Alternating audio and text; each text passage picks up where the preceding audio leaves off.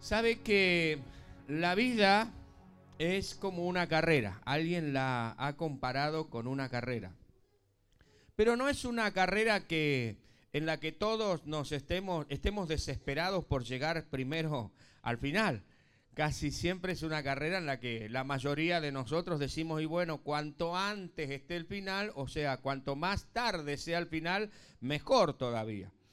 Pero es una carrera, invariablemente. Y la vida, muchachos y chicas, no es una carrera de velocidad, sino que es una carrera de resistencia. Es un camino de resistencia. La vida es una, camina, una carrera de resistencia y por eso debemos estar preparados para enfrentarla tomando ciertas medidas que nos van a posibilitar llegar a la meta en el momento que lleguemos a la meta en victoria, con paz, con bendición, con fortaleza en nuestra vida, con alegría, con gozo y dándole tantas gracias al Señor. Estos momentos que estamos viviendo son momentos en que realmente se prueba qué carrera estamos corriendo y hacia dónde vamos y cuál es nuestra meta, cuál es la seguridad que tenemos hace ya, van a ser ocho meses que estamos en esta carrera, que pensábamos que primero eran 15 días, después eran 25 días y después eran 35 días y así se fue, ya vamos por más de 200 días.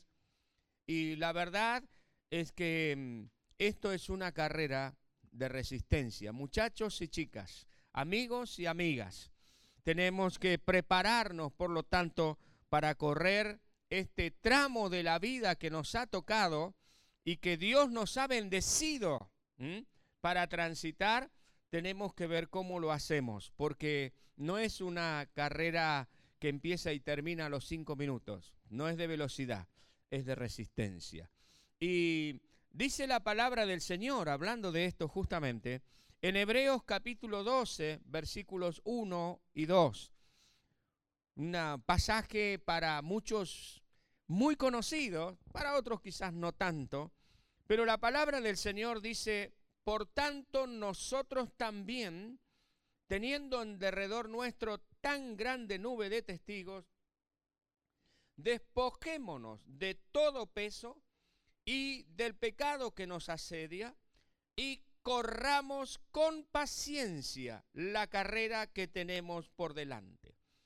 Puestos los ojos en Jesús, el autor y consumador de nuestra fe, el cual, por el gozo puesto delante de él, sufrió la cruz, menospreciando el oprobio, y se sentó a la diestra del trono de Dios.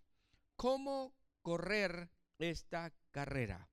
Les invito a hacer una oración allí donde usted se encuentra en el comedor, en la sala de estar, en la habitación, en la calle, no sé, en el micro, quizás viajando, le invito a hacer esta oración para que Dios nos esté hablando. Y en esta carrera en la que estamos, podríamos decir así, metidos, seamos fortalecidos y Dios en este momento nos dé las herramientas, nos dé los instrumentos suficientes, necesarios para seguir con fuerza, para seguir con vigor esta carrera que hemos comenzado. Oramos al Señor Padre. En el nombre de Jesús te damos tantas gracias porque podemos estar en tu presencia. Podemos bendecirte, Señor. Podemos levantar en alto tu nombre. Señor, hemos tomado tiempo para cantar a ti. Hemos tomado tiempo, Señor, para interceder por aquellos que están, oh Padre, en situaciones adversas, en situaciones difíciles. Padre, tomamos tiempo para darte gracias por tu poder, por tu mano de amor sobre cada uno de nosotros. Gracias, Señor, porque los miembros de nuestra familia de la fe, oh Dios, son guardados, son cuidados Señor, oh Dios, porque hasta allí donde ellos están, tu mano de poder, Señor, está obrando. Gracias, Señor. Gracias porque estás con Francisco, estás con Pilar, estás, Señor, con Walter, estás con su esposa, estás, Señor, oh Dios, por, con todos aquellos, Señor, oh Dios, por los que hemos estado orando esta mañana. Gracias porque tu Espíritu Santo, Señor, está a su lado, fortaleciéndoles, llenándoles. Gracias, Padre. Oh Dios, te adoramos, te bendecimos. Pero Dios, en este momento te pedimos que tú hables a nuestro corazón, abras nuestro entendimiento y que podamos, Señor, recibir una palabra, Señor, que nos aliente, que nos fortalezca, que nos impulse a seguir adelante, Señor. Padre, en el nombre de Jesús de Nazaret, tu renuevo en este momento estamos pidiendo sobre cada uno de nosotros. Gracias, Señor, en el nombre de Jesús. Amén y amén. Gloria a Dios. Dígale allí donde está, gracias Señor. Gracias por tu amor, gracias por tu poder, gracias por tu provisión. Aleluya, tu provisión de salud, de alegría, de alimentos, en fin, de un techo, un lugar donde estar, de la ropa, del calzado, por el cuidado tan maravilloso del Señor. Hace unos años, eh, creo que fue en una película donde lo vi, algo que realmente me, me estremeció. Era una carrera, una carrera pedestre, en una pista. Em, de esta carrera participaban chicos especiales, chicos con capacidades diferentes. Y estaban allí todos tan, eh, tan felices por, por poder correr en una pista profesional. Los habían llevado allí para correr. Y cuando se dio eh, la, orden de salida, salieron todos corriendo de la manera que podía correr cada uno de acuerdo a sus capacidades y, todos querían allí llegar, iban, iban, iban corriendo. De pronto, uno de ellos se cayó y quedó allí en la pista y los demás siguieron corriendo y siguieron hasta casi alcanzar la meta y ya cuando el primero estaba por alcanzar la meta, mira así hacia atrás y ve al compañerito que se había caído y que estaba allí, que no, no podía levantarse para seguir adelante. Estaba allí en el medio de la pista, pobrecito, estaba ¿no? planchado. Y este chico sorprendentemente, estamos hablando de muchachitos con capacidades diferentes, se paró dejó de correr, miró hacia atrás y comenzó a caminar en el sentido contrario. Al verlo, los compañeritos también se frenaron, también pararon. Y al ver que él iba hacia atrás, fueron todos, eran como diez, fueron todos así hacia atrás, hacia donde estaba el chiquitito que, que se había caído y que no podía pararse, y entre todos lo ayudaron a ponerse de pie y lo llevaron. Y fue tan lindo porque todos llegaron juntos a la meta. Fueron todos juntos, los llevaron allí entre todos y alcanzaron la meta y estaban tan felices, tan felices, todo el grupo, porque todos habían podido llegar. Esta es la carrera de nuestra vida. Es la carrera de la vida. La vida es comparada justamente con una carrera, pero es esta carrera de resistencia en la que hay una gran diferencia con las carreras de velocidad. Las carreras de velocidad son breves, son 100 metros llanos y salen y se desarrollan la mayor cantidad de fuerzas posible y velocidad y hay que tener un buen arranque y una buena tenida como para no patinar cuando uno sale. Lo he hecho en mis tiempos de juventud y, y quien hay decir cuando tenía que correr la coneja. Cuando no conocía al Señor, corría la coneja. ¿Sabe usted lo que es correr la coneja? ¿Eh? Correr la coneja se le dice cuando uno pasa un poquito de hambre. y uno corre la coneja. Pero bueno, es tiempos pasados en los que el Señor nos ayudó después a superar. Pero en estas carreras así de velocidad hay que tener un buen pique y una buena tenida para, para no, no caerse. Y el que tiene mayor velocidad es el que alcanza la meta primero. Pero en la carrera de resistencia es otra cosa. En la carrera de resistencia los las competencias son largas, no son de 100 metros, son de 1000, de 5000, de 12 kilómetros, y de 21 kilómetros, de 42 kilómetros como las maratones, y allí hay que guardar máquina para lo que se viene después, porque no es en cómo uno sale, sino en cómo uno llega. En estas maratones hay personas que por allí salen casi al final, pero mantienen su ritmo, van venciendo los distintos obstáculos y llegan en lugares privilegiados a la meta. Y casi es como que en las maratones, si bien es cierto que se premia a los que primero llegan, el gusto está en llegar, más que en llegar primero. No interesa tanto en llegar primero, segundo, tercero, sino que en llegar. Pero en esta carrera de la vida, la cuestión no está en llegar primero, sino que la cuestión está en llegar, en alcanzar la meta. No importa cómo hayamos salido o no interesa quizás tanto en qué tramo de la carrera de nuestra vida estemos. Quizás estás en la niñez, en la adolescencia, en la adultez o quizás ya en lo que se ha llamado, antes se decía la tercera edad, ahora los adultos mayores. En fin, ahora le ponen tantos tantos nombres para no decirles viejos, pero que alguno por ahí dice, y ya pasé los 60, es decir, ya estoy en un tramo Estamos en el mejor tramo de la vida. Están los que tienen más de 60, ¿no? Pero este, en el mejor tramo de su vida y estamos allí eh, llegando. Pero no es el estadio de la vida en el que uno esté, sino en cómo esté y cómo se prepara para el siguiente estadio de la vida.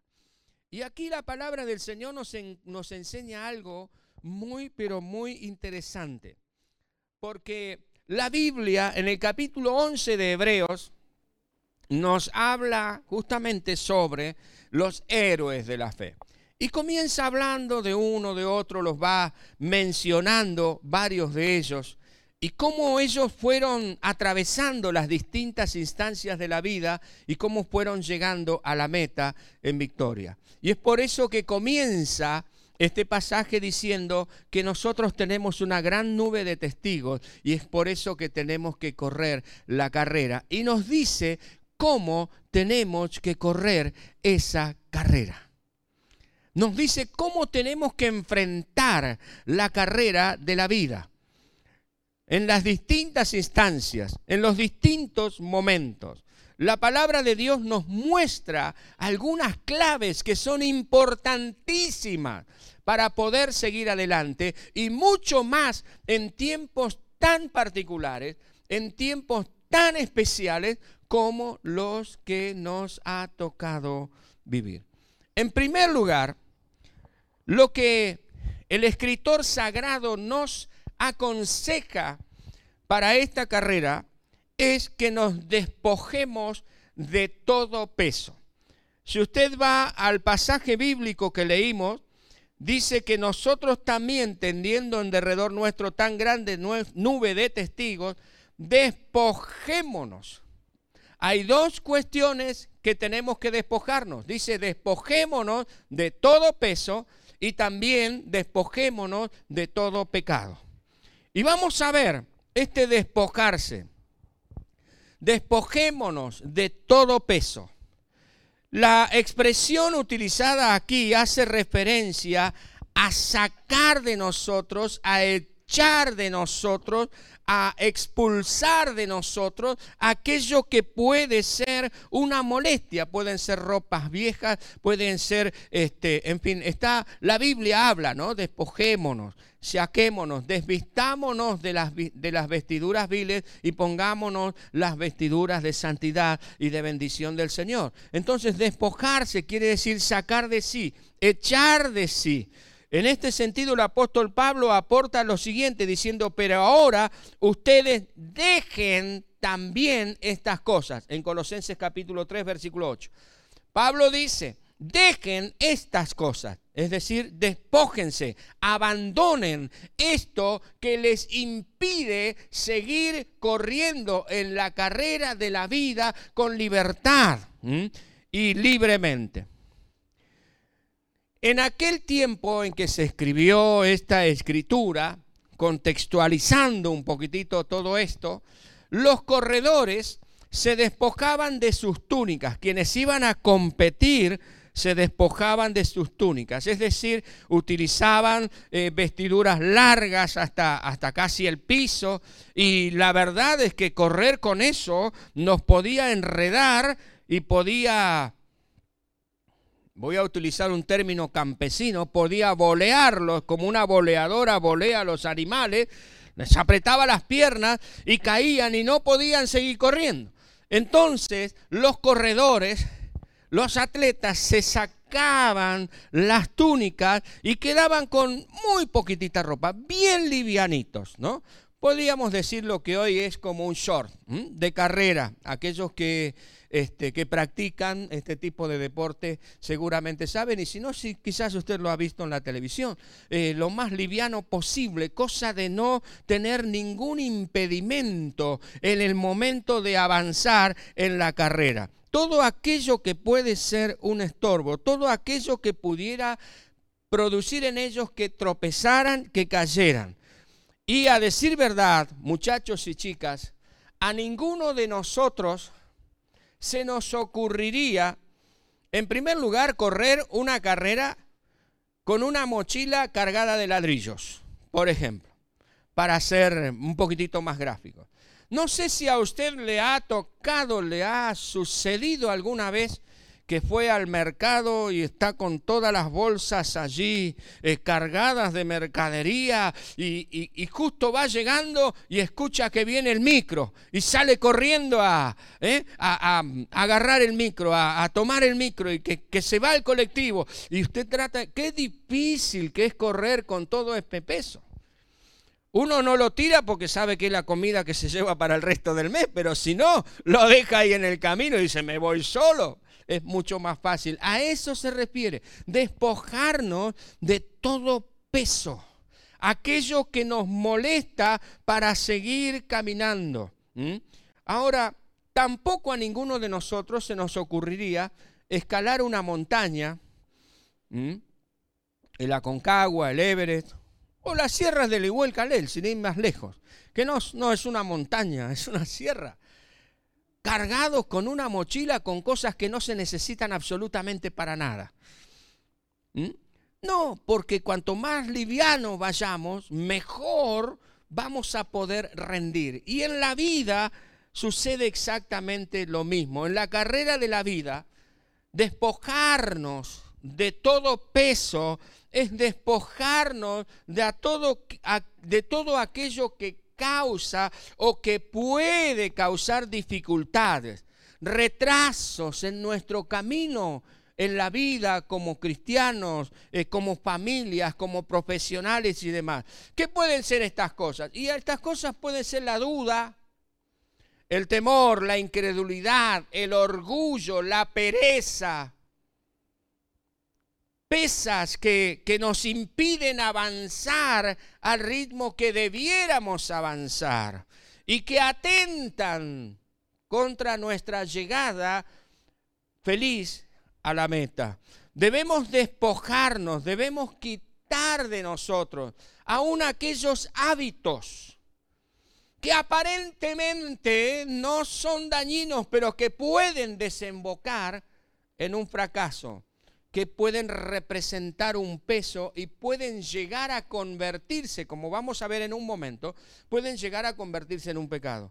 Hábitos, placeres, excesos y o contactos, amigos, amigas, gente que nos rodea, que no son malos, pero pueden representar un lastre, un peso para nosotros que nos impida caminar y alcanzar lo que Dios quiere.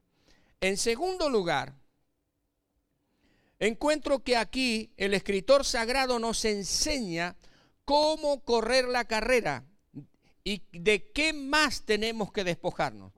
Él dice, despojémonos de todo peso y también despojémonos de todo pecado. Y agrega un calificativo al pecado, algo que hace el pecado. Y dice, el pecado que nos asedia. Es interesante prestar atención a esa palabra. Un estorbo pudiera no ser pecado, es decir, una, una, carga, un peso, un lastre, pudiera no ser pecado, pero fácilmente al molestar al contendiente, al molestarnos a nosotros en nuestro camino, puede transformarse en un pecado. Y el escritor aquí dice que el pecado nos asedia. Y esa palabra tiene que ver con eh, la antigüedad cuando los ejércitos rodeaban a una ciudad y la dejaban completamente separada, completamente apartada, nadie podía entrar, nadie podía salir, les cortaban el agua, se quedaban sin alimentos y morían allí adentro. Ahora, esto quiere decir aquí que el pecado está de pie frente al creyente, frente a usted y frente a mí. Eh, está allí, listo para hacer algo.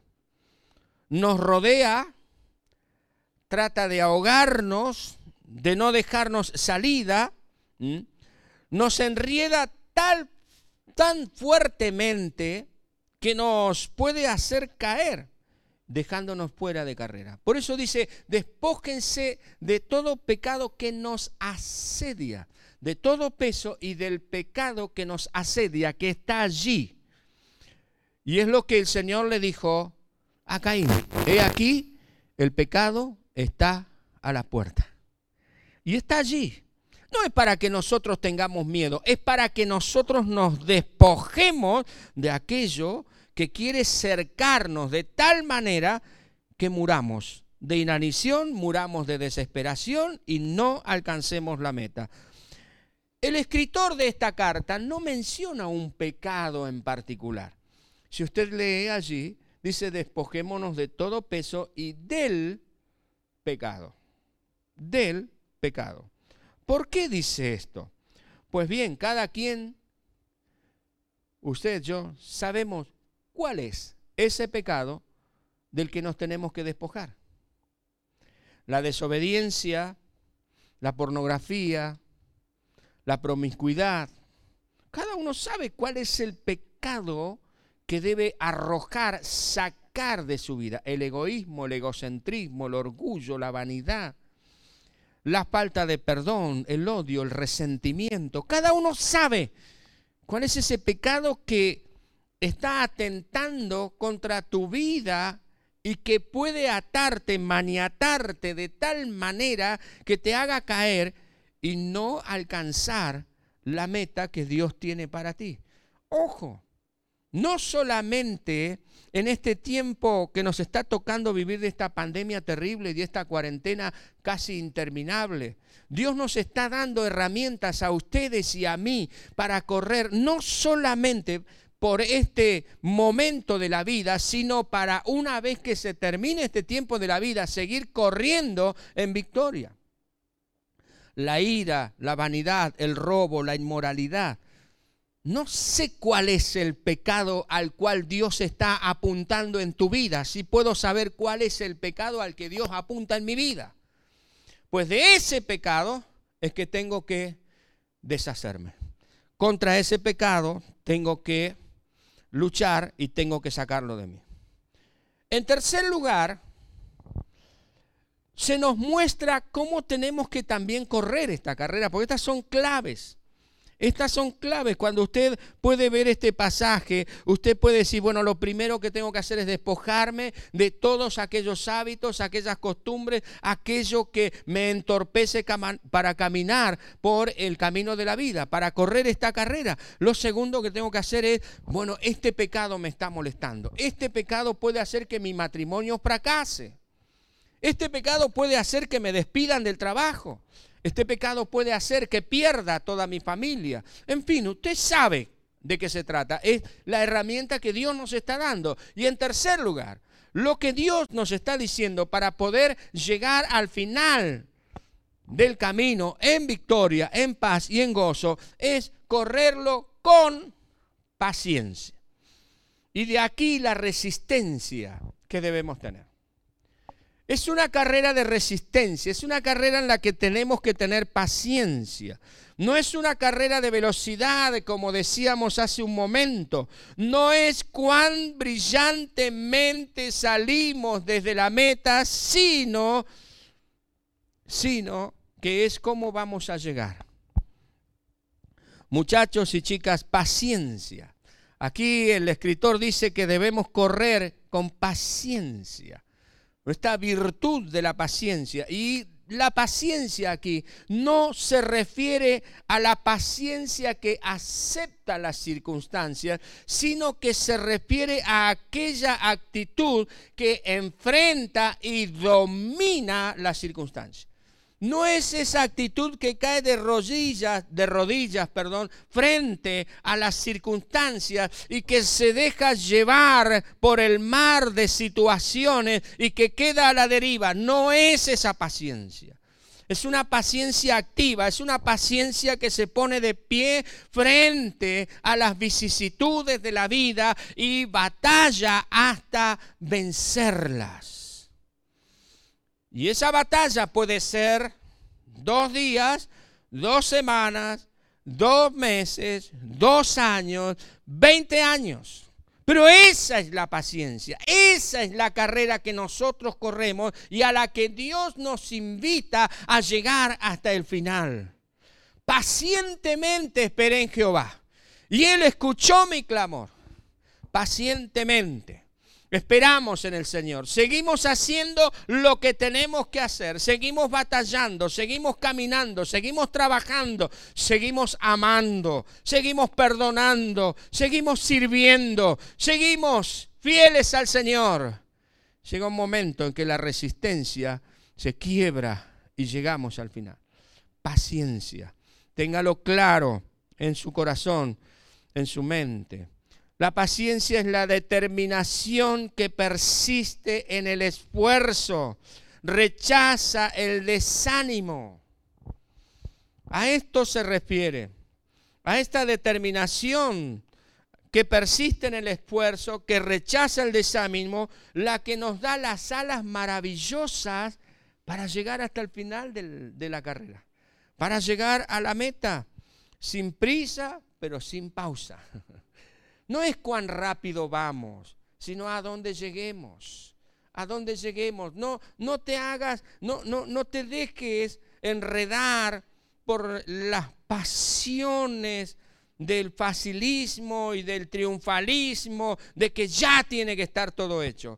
Tranquilo, Seguí, seguí, no desistas, no decaigas, no abandones, no te dejes ganar por los pesos, ni tampoco por las tentaciones y el pecado que asedia. Sigue pacientemente y alcanza. Es una entereza inalterable que se mantiene hasta alcanzar la meta.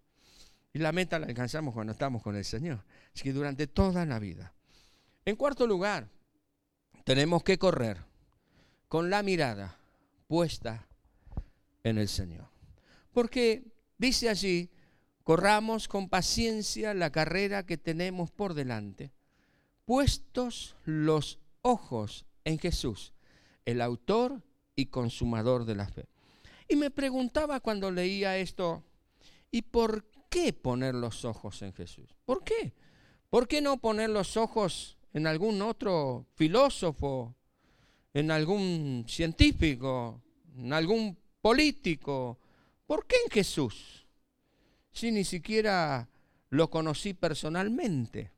Que en realidad los filósofos que han nutrido y que nutren el pensamiento de tantos humanistas ya no existen. Fueron. Ahora, es interesante, ¿por qué? En primer lugar, porque Él es nuestra meta. El apóstol Pablo dice que hasta que lleguemos a la medida de la estatura de la plenitud de Cristo. Porque Él es nuestra meta. Él es el que nos ha marcado el camino por donde debemos seguir. En segundo lugar, poner los ojos en el Señor por un motivo muy particular. Porque Él es nuestro máximo ejemplo de cómo se corre en esta vida. Él es nuestro máximo ejemplo. Él nos muestra cómo correr para alcanzar la victoria. En primer lugar, Él lo soportó todo. Todo lo soportó. Sin quejarse. Sin quejarse. Nació en un lugar para los animales. Su primera cuna fue un cajón, un comedero de animales. Jamás lo escuchamos quejarse por eso. Su familia, una familia que tuvo que salir, volver, migrar, volver a su país, justamente por las persecuciones que estaba sufriendo el Señor y porque lo querían matar. Jamás vemos en las escrituras que el Señor se quejó con eso. No abrió su boca. ¿Mm? Caminó entre nosotros, dio su vida por nosotros. Él no, se dejó impresionar por la terrible vergüenza, inclusive que implicó, implicaba y que suponía morir en una muerte de cruz. Era lo más vergonzante, lo más terrible que le podía suceder a una persona morir esa muerte, la muerte de cruz. Sin embargo, él, pues, él no permitió que nada, que nada que le rodeara le distrajera de cuál era su meta. En los primeros años de su ministerio, cuando el Señor comenzó a, manifestar su gloria y la gente era sanada y la gente fue alimentada milagrosamente, dice que vinieron porque querían hacerle rey. El Señor Jesús podría haber aprovechado allí su popularidad y podría haber dicho, sí, aquí estoy, voy a ser el rey, vamos todavía, que para eso he venido, para reinar. Él no se dejó encandilar por esta cuestión. No se dejó encandilar por la popularidad, por el aparente éxito, por el aparente amor de las personas, porque esos que lo quisieron a ser rey. Después gritaban en la plaza, crucifícale. Interesante. Pero él no se dejó encandilar por eso. No se dejó entretener por estas cuestiones vanas. Tampoco el Señor permitió que ninguna sugerencia de aquellos que estaban al lado suyo le impidiera seguir el camino que se había trazado. Cuando Pedro viene y le dice, Maestro, Señor, ¿cómo? No dejes que te maten. Si tú eres el Cristo, el Hijo del Dios viviente. Señor, mira, eh, no, no dejes que tal cosa te acontezca. El Señor le dijo, apártate de mí, Satanás. Él no se dejó, no se dejó, no dejó que nada ni nadie lo desviara de la meta, del camino trazado. Y eso nosotros tenemos que aprenderlo. Por eso que el escritor a los hebreos dice, puestos los ojos en Jesús. Él es el ejemplo. Y ni siquiera cuando ya estaban los momentos finales, cuando ya sabía lo que se avecinaba, él retrocedió. Porque cuando Pedro saca la espada y le corta la oreja al siervo del sacerdote, Jesús le dice, guarda tu espada, Pedro. Por yo no vine a eso. Si yo quisiera, ahora le pido al Padre que mande doce legiones de ángeles para que me defiendan y el Padre, el Padre lo haría conmigo. Tranquilo, Pedro. Ese no es el camino. Nada lo desvió al Señor. Y de hecho, Él dijo, yo pongo mi vida. Nadie me la viene a quitar, yo la pongo. Porque para esto he venido. Y la cuestión es, ¿para qué estás corriendo? ¿Cuál es tu meta? ¿Cuál es nuestra meta? Puestos los ojos en Jesús. Él es nuestro ejemplo. La vida, la vida que tú y que yo estamos viviendo es una carrera de resistencia y tomo las palabras del apóstol Pablo, que dijo, corramos de tal manera que alcancemos la meta, despojándonos de todo aquello que nos impide avanzar con libertad, derribando y quitando de nuestra vida todo pecado que nos va a producir la muerte antes de alcanzar la meta. Pongamos al Señor en primer lugar como nuestro ejemplo. Corramos con paciencia. No te apresures, pero tampoco te quedes. No te dejes vencer por los obstáculos que se presentan en el camino. Continúa en el nombre del Señor, porque si Dios es contigo, ¿quién contra ti? La victoria el triunfo no es del que llega primero, sino del que llega. Y tú y yo estamos destinados a llegar. Algunos van a llegar antes que yo. Yo voy a llegar después, pero vamos a llegar a la meta en el nombre del Señor. La cuestión no es llegar solos, también está. Y esto se, quiero dejárselo como una, como una enseñanza adicional. ¿Se acuerda de los chiquitos de la carrera? Que salieron, salieron todos juntos, iban corriendo y uno de ellos se cayó. Los que seguían en carrera no llegaron al final sin antes ir y socorrer al que se había caído. Recuerda siempre que hay en el camino débiles, débiles en la fe. Cuando ellos caen, no están allí caídos para que tú vayas y les pises la cabeza o que tú sigas adelante mofándote de que el otro se cayó y que el otro fracasó y que el otro no sigue en carrera. Date la vuelta. Ora por tu hermano, por tu hermana. Intercede por aquel que ha caído. Y si puedes y te lo permite, ayúdale a levantarse y a seguir adelante para llegar juntos a la meta. Para llegar juntos. Esta es la carrera que el Señor quiere que nosotros corramos. Esta carrera de resistencia no de velocidad, de resistencia. Así es que te invito hoy a que mires aquellas cosas en tu vida que te están siendo un estorbo. Mira cuáles son y comienza a despojarte de eso. Comienza a echar de ti. Quizás son malos pensamientos, quizás sean preconceptos, quizás sean amistades, quizás sean hábitos, costumbres. Mira a qué pecado el Señor hace referencia en tu vida que tienes que abandonar, que tienes que dejar. ¿Qué es? ¿Un pecado sexual? ¿Es un pecado moral? ¿Es un pecado de honestidad? Sé paciente.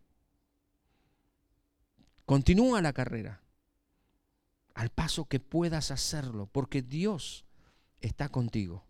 Y si Dios está contigo, no hay cosa en esta vida que te pueda frenar. Irás más despacio, pero vas a llegar a la meta. Y luego sí, el consejo final, mira al Señor. Mira al Señor. Él es tu ejemplo fiel. Te invito a orar al Señor. Y si estás cansado, cansada, abatido, abatida, te invito a que hoy le digas, Señor, renueva mis fuerzas. Señor, me equivoqué, no era una carrera de velocidad, era una carrera de resistencia. Así que, Señor, te pido, ayúdame a seguir adelante. Renuncia a aquello que tengas que renunciar y recobra fuerzas mirando al Señor para llegar a la meta.